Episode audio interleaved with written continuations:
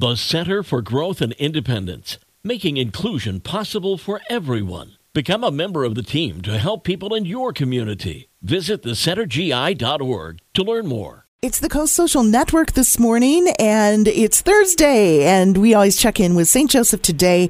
Danielle is the events and operations manager. I always enjoy talking to you, Danielle, because you give us the good stuff about what's happening uh, in and around town that we can take advantage of over the weekend. And I know it's time for all things pumpkin, even though some people might be, no, not yet, but, but it is. And there's a fun kind of pumpkin event happening tonight. What is it? So over at Water Street Glassworks, you can join them tonight from 5 to 8 for their pumpkin preview. Um, so this is a great fundraising event for Water Street Glassworks. They're going to debut their 2023 collection, and you get to be the first to pick from the patch.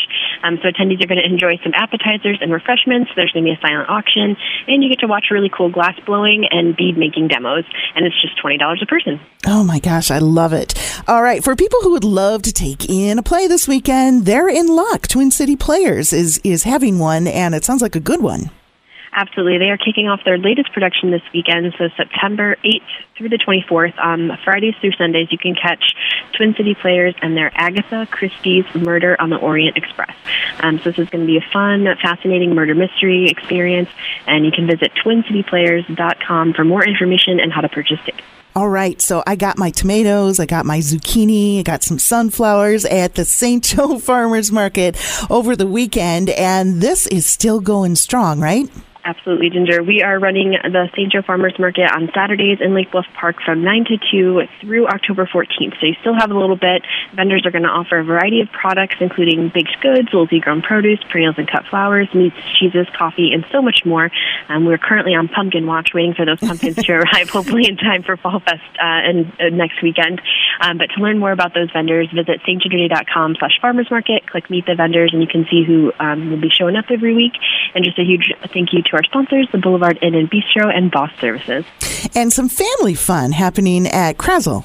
Absolutely. They're hosting their September Family Fun Day, um, and it's going to include paper making. So that's this Saturday from 11 to 12.30, and you get to learn how to make new paper using leftover paper scraps. Um, so it's a lot of fun, and it is free and open to all ages. You know, I've seen a lot of videos on Facebook and TikTok of people doing this exact same thing. So this must be the in thing to do right now. Fascinating. I, I definitely think I might want to take advantage of that.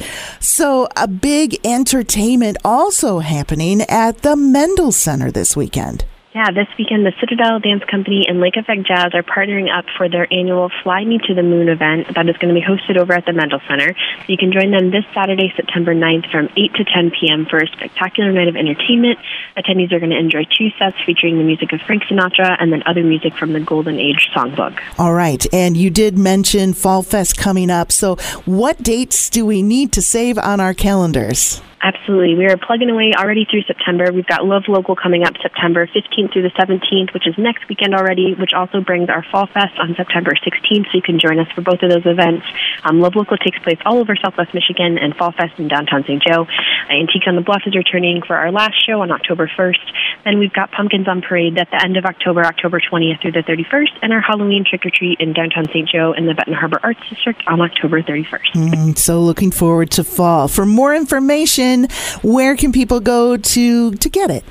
Of course, you can always visit us online at stjoetoday.com, follow us on any of our social media channels, or you can stop in the Welcome Center. We're located at 301 State Street in downtown St. Joe.